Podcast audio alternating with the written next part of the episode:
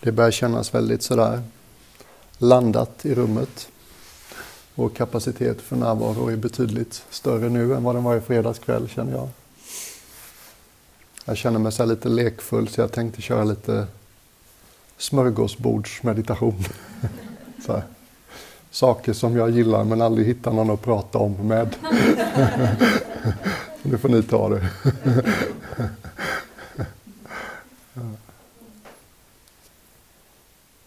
Sakerna jag har i åtanke för den här meditationen är ganska subtila.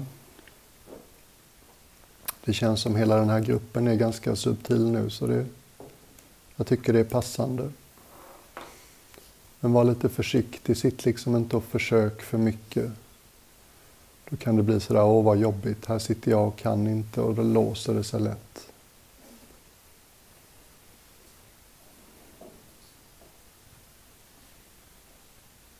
Den första lite udda meditationsmetoden. Den är faktiskt eh, huvudsakliga meditationsmetoden i en stor religion som heter sikhismen. Ni vet, männen med de färgglada turbanerna. Och den här stora amerikanska munken jag talade om igår.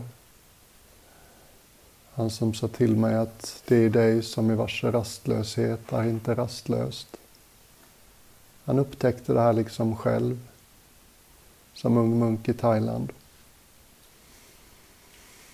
Säkert 20 år innan han fick lära sig att det var en etablerad meditationsmetod i en stor religion. Han lade märke till att när han satt på en väldigt tyst plats när han var inne i en grotta, när han var under vattnet, när allting tystnade. Då var det som att han kunde höra ett ljud inifrån sitt eget huvud. Och jag ber redan nu Olle om ursäkt för har man tinnitus så kan det här liksom vara lite för närbesläktat för att vara bekvämt.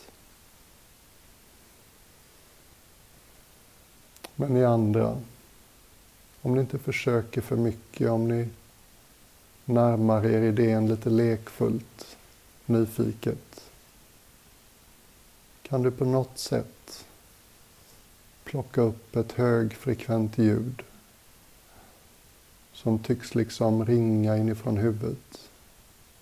Ofta i början när man plockar upp det är det lite som Ja, som om det satt mitt emellan öronen.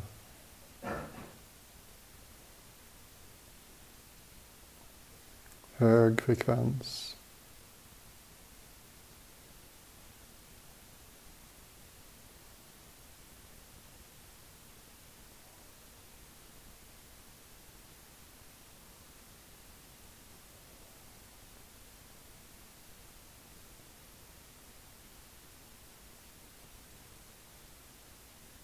Det kan verka väldigt statiskt om du plockar upp det.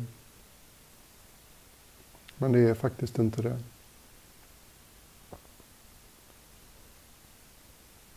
Ju mer man vänder sig till det, desto mer eh, påfallande blir det.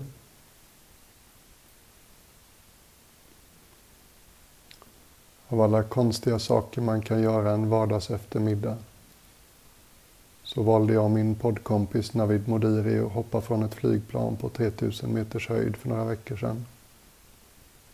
Såklart när vi satt i det där lilla planet fastspända i vår fallskärmsexpert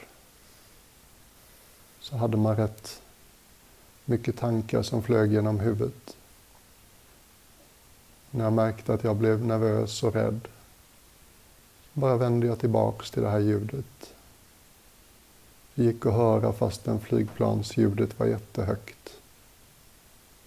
Det finns alltid där. Och det är ett sätt som hjälper mig att bara inte fastna i tankar som tar mig till rädsla eller ängslighet.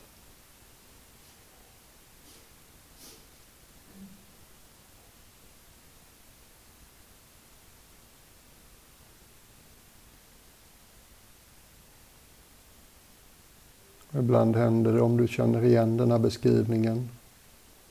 Om du tycker du på något sätt kan höra det här inuti huvudet. Så ger du det en stund, så ibland känns det som att det inte längre bara riktigt är i huvudet. Så småningom känns det ibland mer i hela kroppen eller i delar av kroppen. Så småningom känns det ibland för en del mer som ett litet surr i kroppen. Väldigt likt det här surret många av oss känner i handflatan.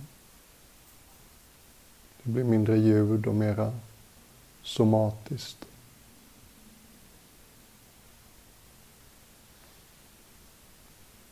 Fastna inte i tankar om vad det här ljudet egentligen är. Jag har genomsuttit olidliga samtal mellan munkar och nunnor där någon hävdar att det är ljudet av stjärnornas glittrande och någon annan påstår att det är ljudet av blodet som strömmar genom trumhinnorna. Det är inte det som är grejen. Det är inte vad det är som är grejen. Grejen är hur vi kan använda det. Och för de av oss som lyssnar oss med genom livet så kan det här vara en referens. Inom sikhismen så tänker man sig att det här var det första ljudet. Man kallar det nada. Lite fint mot den bakgrunden att på spanska betyder nada ingenting. Ljudet av ingenting. Ljudet av ett inre liv som är så pass rofyllt. Där det finns så pass mycket utrymme. Så man kan lägga märke till något sånt här subtilt.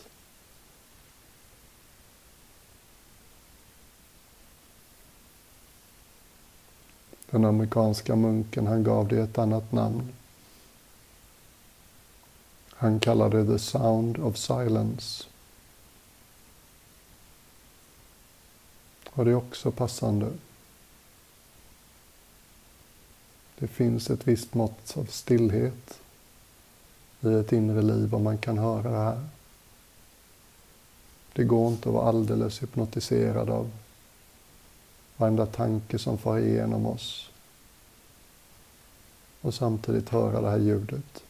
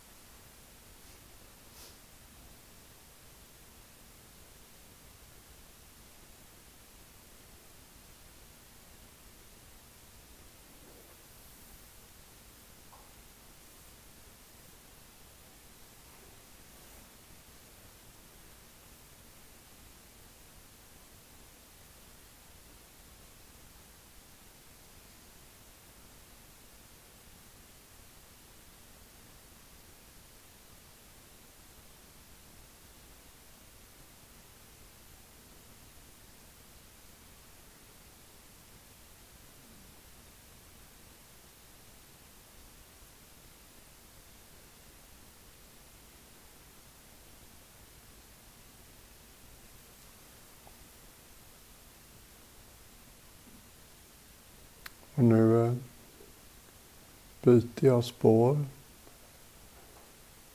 Jag hoppas att en del av er kände igen sig och upptäckte det jag just beskrev.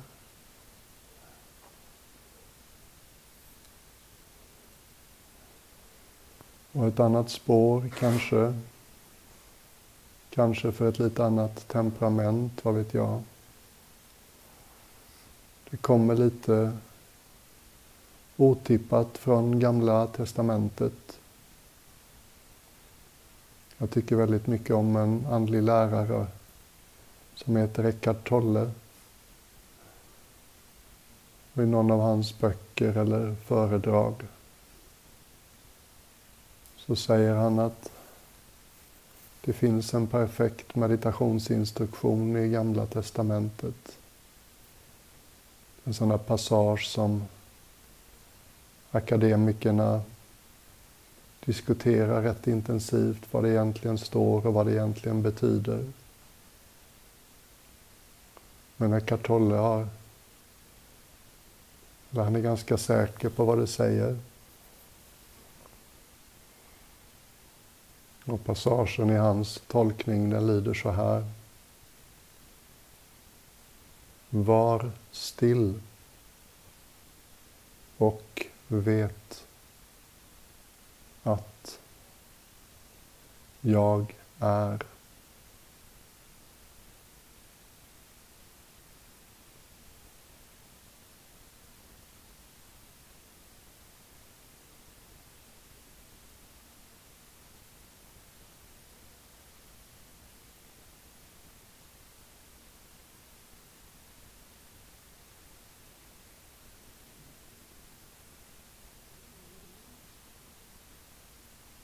någon slags kontinuitet.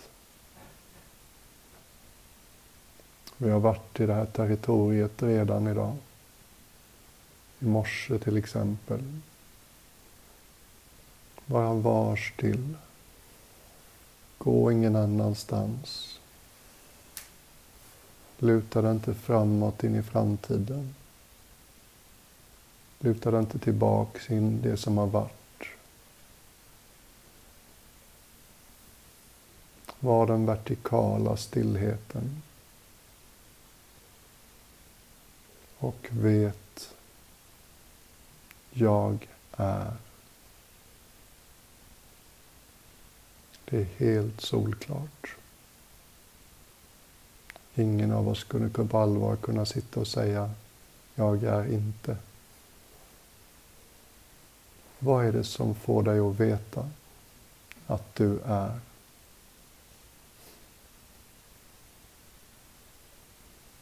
Vad är kontinuiteten i bakgrunden som gör att du har inga tvivel om att du är?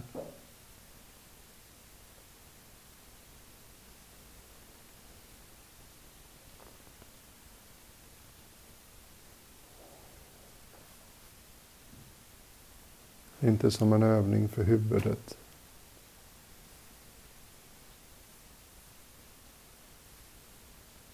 Utan som någonting du väljer att luta dig tillbaks i. Väljer att lita på en stund. Du väljer att bli så enkel.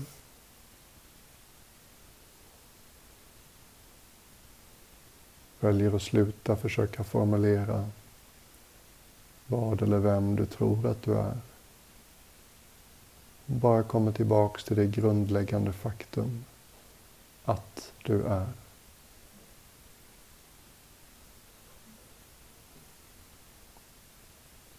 Är du en känslomänniska kan det här ha en känsloton.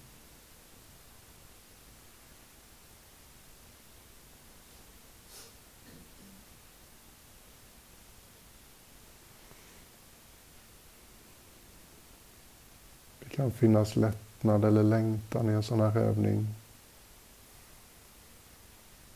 Som att man har längtat efter något väldigt länge utan att veta riktigt vad det är.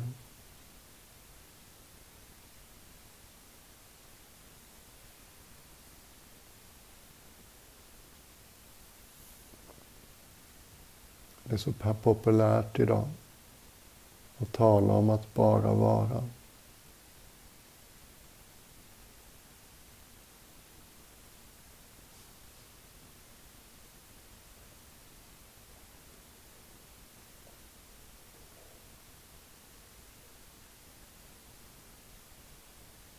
Här har vi skapat exceptionella omständigheter för att faktiskt kunna vila i att bara vara. Behöver inte vara någon, behöver inte vara någonting. Behöver inte bli någonting. Behöver inte undvika att vara någonting. Vi kan bara vara. Och det är levande och det är stilla på samma gång. Det fortsätter även när delar av kroppen är lite, gör lite ont.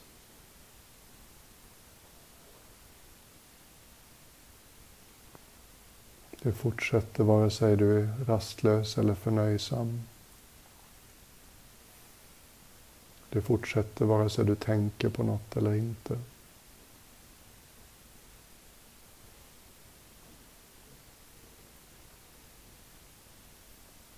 Det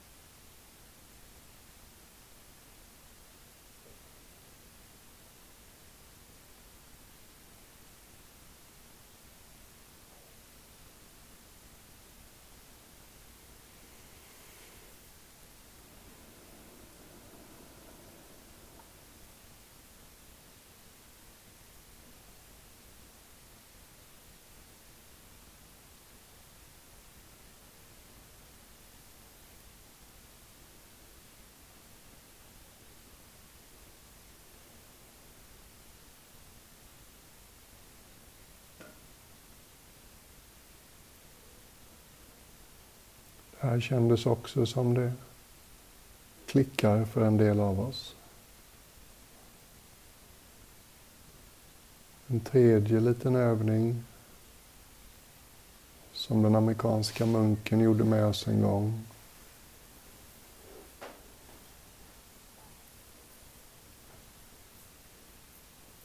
Det var uppmuntran att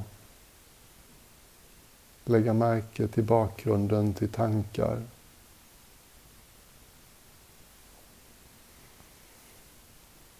Om vi tar en superenkel mening, okontroversiell. Till exempel, jag är en människa. Om vi liksom tänker den tyst för oss själva. Jag kan säga den högt liksom. Kan vi bara lägga ett märke till Vad finns innan och efter varje ord? Vad finns till och med bakom varje ord? Mot vilken bakgrund uppstår tankar?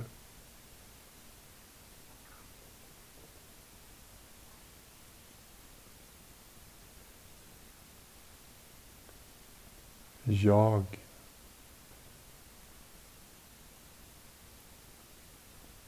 är en människa.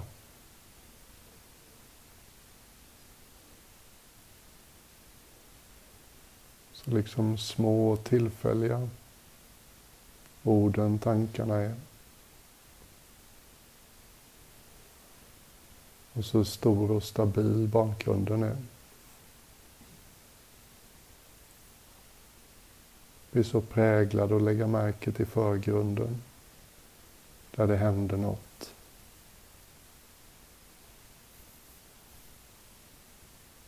Jag är ganska säker på att jag inte är den enda som just nu har en mycket starkare känsla för bakgrunden till saker och ting än vanligt.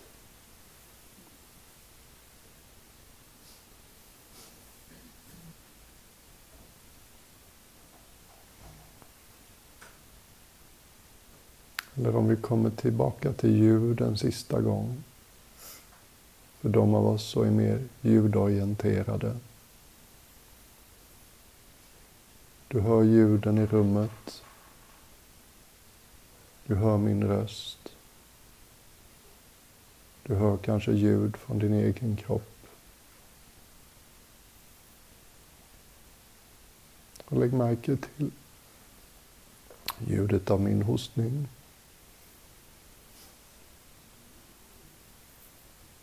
Och lägg märke till hur liksom flyktiga ljuden är.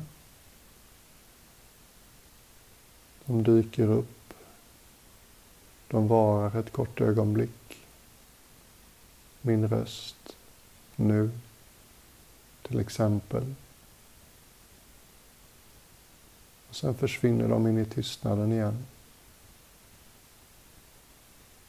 De uppstår ur tystnaden de varar en kort stund mot tystnaden som bakgrund. Och sen faller de tillbaks i tystnaden. Tystnaden är mycket större än ljuden. Tystnaden är där hela tiden.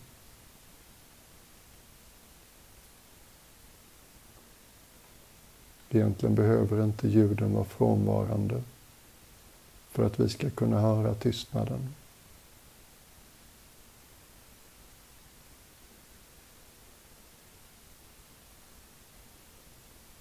Om du bara lekfullt en stund lyssnar till tystnaden. Ljuden får vara där. Men du har ditt fokus på tystnaden. Hur skulle det vara?